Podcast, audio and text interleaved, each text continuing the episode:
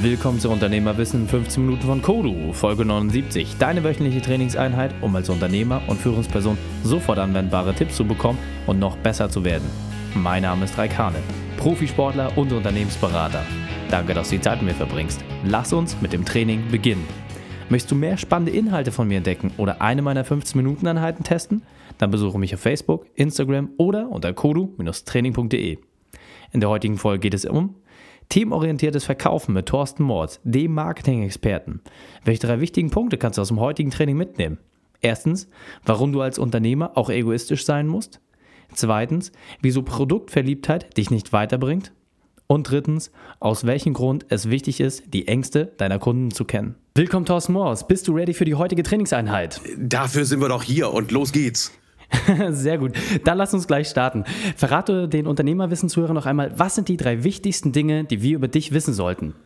Soll ich da ganz intime Sachen erzählen oder die alle wissen sollten? Nein, die alle wissen sollten, ich nehme die. Also, genau. Punkt 1, ich bin nichts Besonderes.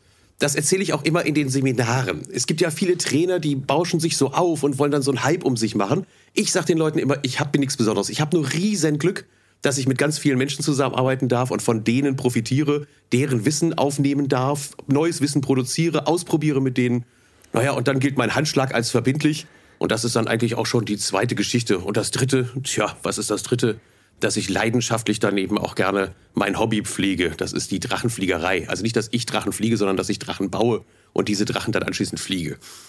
Oh, sehr, sehr cool. Auf jeden Fall auch ein spannendes Thema. Können wir nachher vielleicht nochmal genauer darauf eingehen. Doch jetzt interessiert mich natürlich deine Trainertätigkeit. Das heißt, was ist deine spezielle Expertise? Was gibst du den Menschen weiter? Seit 1989 bin ich jetzt unterwegs. Und ich habe irgendwann für mich festgestellt, dass so meine Expertise, mein Kernthema, die Kommunikation ist. Also insbesondere die Kommunikation mit Interessenten. Ich wechsle da auch sehr und unterscheide da sehr deutlich zwischen Interessenten, Kunden, Fachkräften auf Jobsuche und Mitarbeitern. Also alles, was dafür dient, damit sich das Unternehmen nach außen kommuniziert. Okay, und wie gibst du das den Menschen weiter? Also was kann man sich darunter genau vorstellen? Also als ersten Step helfe ich vor allen Dingen Menschen dabei, authentisch zu sein oder wieder zu werden. Und da bin ich als Marketing-Experte dann halt unterwegs. Und gerade jetzt im Moment ist natürlich diese Digitalisierung ein großes Thema. Also wie schaffe ich es, dass ich auch in dem digitalen Zeitalter eigentlich authentisch und echt rüberkomme? Ah, okay. Und eines deiner Steckenpferde ist ja auch auf jeden Fall das Handwerk. Also gerade mit den Personen zusammenarbeiten, die, sag ich mal, vielleicht doch noch am weitesten weg davon sind, im Vergleich zu vielleicht Konzernen oder dergleichen. Da liegt ja auch so ein bisschen dein Schwerpunkt, oder? Absolut. Das ist meine totale Leidenschaft. Alles, was Mittelstand ist, alles, was Handwerk ist meine Leidenschaft. Vor allem, weil dort ja auch so ein bisschen das, ich sag mal, etwas flacher angesetzt wird. Es muss nicht so aufgebauscht sein. Man darf sich gar nicht zu sehr in den Vordergrund drängen, weil dann gibt es gleich so einen Geschmack, dass die Leute sich angucken und sagen, boah, nee, was ist denn da drin? Und vor allem, meine größte Leidenschaft, bei ich auch den Menschen im Moment unheimlich gerne helfe, ist dabei, im Handwerk dafür zu sorgen, dass wir endlich unsere Leistungen kommunizieren und abrechnen. Dass wir die vielen Leistungen, die wir im Moment überhaupt nicht abrechnen, abrechenbar machen und dafür das Geld kriegen, das uns auch zusteht. Und dann haben wir auch keine Angst mehr vor Internetvergleichen. Dann braucht keiner kommen und uns irgendwelche Produktpreise hinschmeißen. Ja, okay, auf jeden Fall ein ganz, ganz wesentlicher Schritt. Ich glaube, das ist noch eine riesengroße Grauzone und auf jeden Fall super, dass du da ein bisschen Licht ins Dunkle bist. Jetzt mal abgesehen von den ganzen Sternstunden, die du gehabt hast, was war so deine berufliche Weltmeisterschaft? Was war deine größte Herausforderung und wie hast du diese überwunden?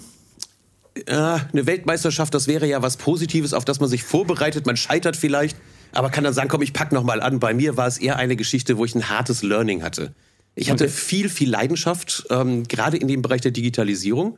1997, 98, da war ja das so ein richtiger Hype und das passte natürlich genau zu mir.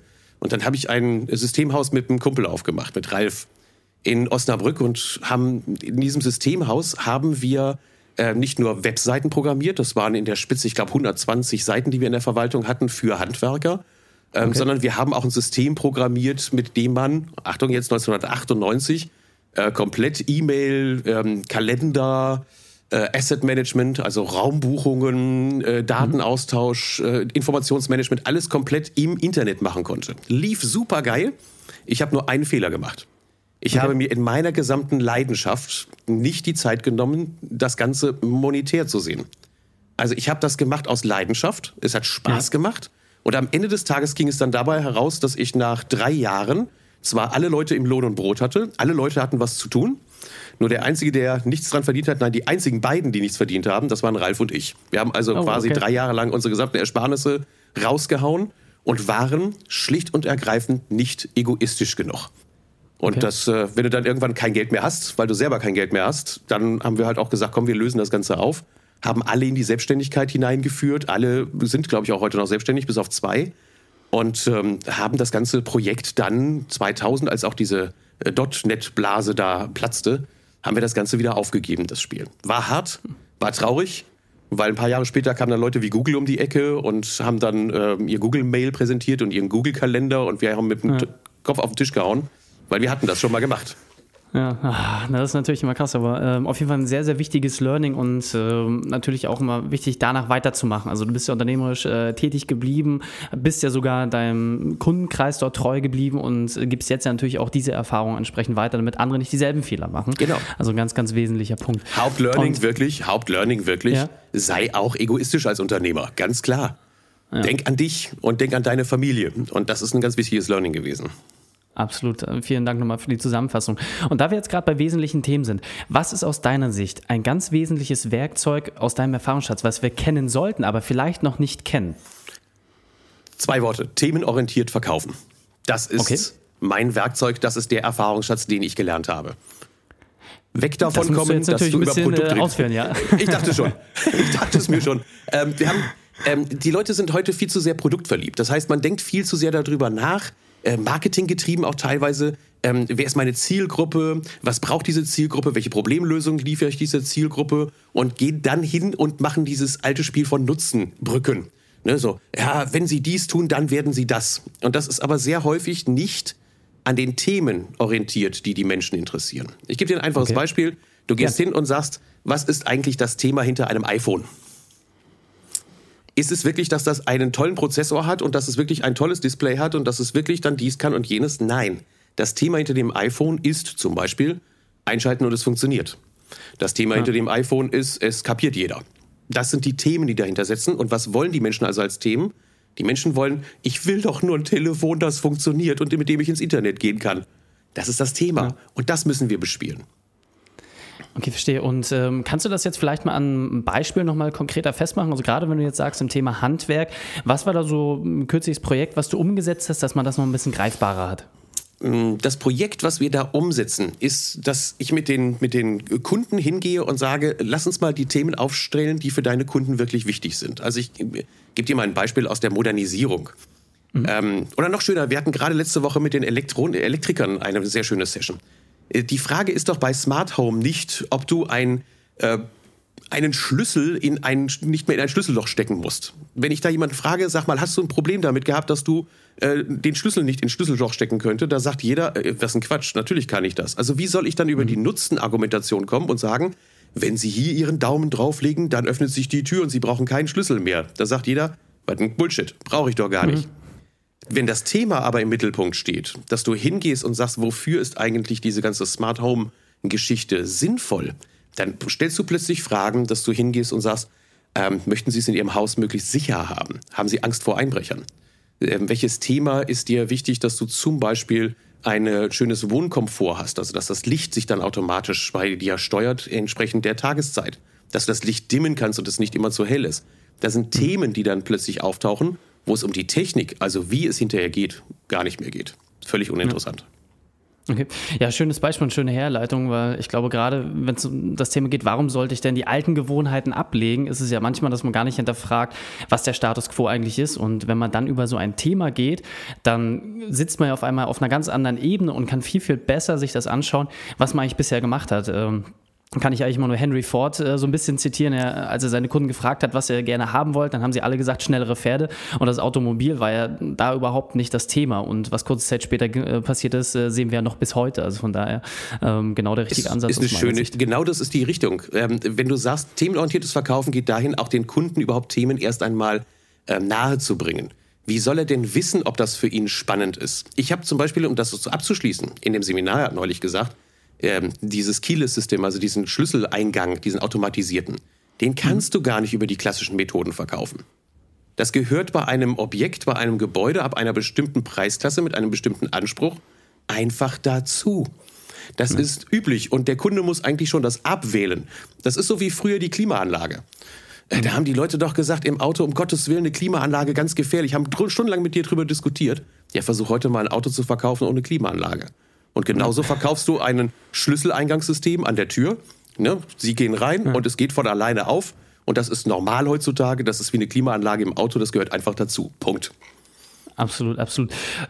Jetzt ist das Thema natürlich trotzdem sehr komplex und ich glaube, noch nicht jeder kann damit unmittelbar was anfangen. Das heißt, wenn jetzt jemand noch nicht etwas von dieser themenorientierten Verkaufsstrategie gehört hat, was wäre deine Empfehlung? Wie kann er das für sich schnellstmöglich umsetzen? Step 1, du setzt dich hin und schreibst mal die Fragen auf, die dir die Kunden stellen, direkt, wenn du mit ihnen in Kontakt trittst. Also bei dem ersten Gespräch, fang dir an, mal diese Fragen aufzuschreiben. Das sind unter anderem die Themen, die interessant sind.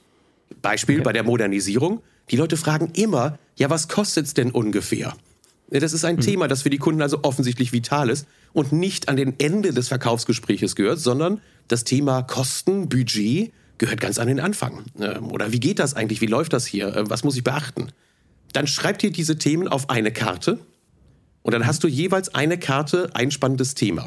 Und diese Karten, die versuchst du beim nächsten Verkaufsgespräch mal von dem Kunden sortieren zu lassen. Wenn das jemand sehen will, wie das geht und wie das funktioniert, der kann sich das angucken im Internet. Einfach mal reingehen auf www.themenkarten.de. Also relativ simpel, weil ich bin halt der Erste, der es gemacht hat und auch der Einzige, deshalb habe ich die Domäne. www.themenkarten.de, da kann man sich das mal angucken, wie es genau funktioniert, Step by Step. Okay, packen wir natürlich auch in die Shownotes. Das heißt, man sucht gezielt mit dem Kunden gemeinsam in den Gesprächen heraus, was die Themen sind und daraufhin, wenn man natürlich genügend Gespräche geführt hat, weiß man, okay, was ist das, was immer wieder kommt und dann trifft man letzten Endes eine Zuordnung mit dem Kunden, dass er priorisiert, was für ihn das Wichtigste ist. Habe ich das so richtig verstanden? Genau, und dann kommt eigentlich erst das Abliefern, dann kommt, dass ich sage, zu dem Thema und zu deinem Budget ist das hier die beste Lösung und die präsentiere ich dir jetzt. Und dann kommen erst die Produkte ins Spiel, dann kommt erst ins Spiel, dass ich über Produkte rede. Okay, verstanden. Das heißt, wenn wir das jetzt nochmal in 3 Schritten zusammenfassen, was wäre da das Vorgehen? Was wäre der erste Schritt? Spannende Themen auflisten. Okay, und der zweite? Jeweils auf eine Karte schreiben. Okay, und der dritte dann? Mit dem Kunden zusammen hingehen und diese Karten sortieren nach seinen Prioritäten. Okay, verstanden, gut. Das ist, glaube ich, eine relativ einfache Zuordnung, die auch in jeder Branche passt. Also völlig egal, ob man Zahnarzt, Anwalt ist oder eben entsprechende Elektrotechniker. Man hat ja immer wieder dieselben Themen, die dort aufploppen. Und dann kann man natürlich auch genau schauen, okay, was ist das Entscheidende, was passt zu dem Kunden und vor allem, was verlangt der Kunde von mir? Und daraufhin kann man ja auch entsprechend seine Angebote gestalten und das entsprechend zusammenbauen. Sehr, sehr gut. Hast du da vielleicht nochmal ein konkretes Beispiel? Also wenn du jetzt die Themenkarten hast, was sind so gerade bei der Modernisierung die üblichen Themen? Also wenn du jetzt zum Beispiel sagst, Thema Kosten ist ein wesentlicher Punkt, was wäre noch so ein anderes Thema, was dort behandelt wird? Zum Beispiel, ich will alles aus einer Hand haben. Zum Beispiel, wir wollen, dass es zukunftsfähig ist, also dass man das zukünftig auch verändern kann. Ne? Wenn ich also ein Badezimmer nehme, dass ich es verändern kann. Das sind so typische Beispiele für Themen, die eigentlich erstmal vordergründig nichts mit dem Produkt zu tun haben, sondern mit der Handwerksleistung etwas zu tun haben.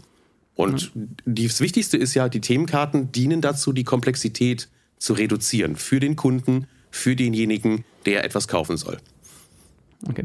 Und also ich glaube, das ist ganz, ganz wichtig. Jetzt kann man, glaube ich, viel leichter den Transfer auch bringen, weil das, was du gerade gesagt hast, passt jetzt aufs Handwerk. Aber wenn ich das jetzt mal adaptiere, zum Beispiel auf ein Systemhaus, dann sind es ja fast wieder die gleichen Themen, dass man einfach genau immer wieder reflektiert, okay, es geht nicht um das Produkt, es geht nicht um die Lösung, jeder kann das anwenden und jeder kann das nutzen. Ganz das glaube ich hier nochmal ganz, ganz wesentlich. Absolut. Grandios.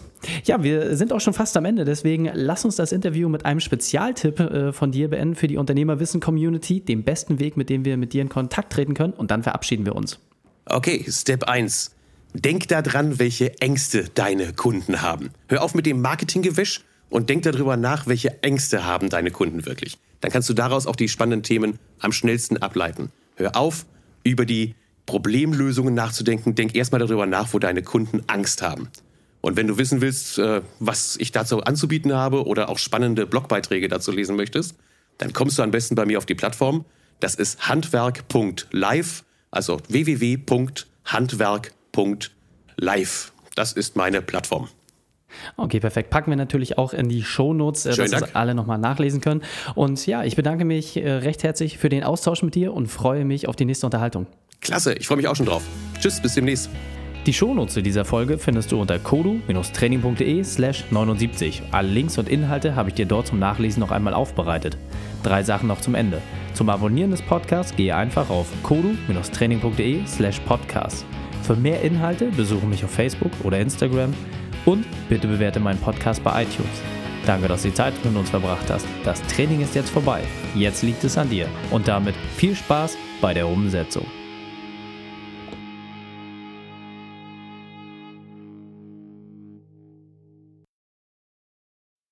Und wenn du Ideen wie diese für dein Unternehmen auch umsetzen möchtest und auch 10 Stunden pro Woche weniger arbeiten, dann buche deinen Termin für ein kostenfreies Erstgespräch. Dann sprechen wir gemeinsam und schauen, mit welcher Methode wir dich am schnellsten voranbekommen. Geh einfach auf reikane.de/Austausch und buche dein kostenloses Erstgespräch. Einfach eintragen und dann sprechen wir schon bald persönlich miteinander. reikane.de/Austausch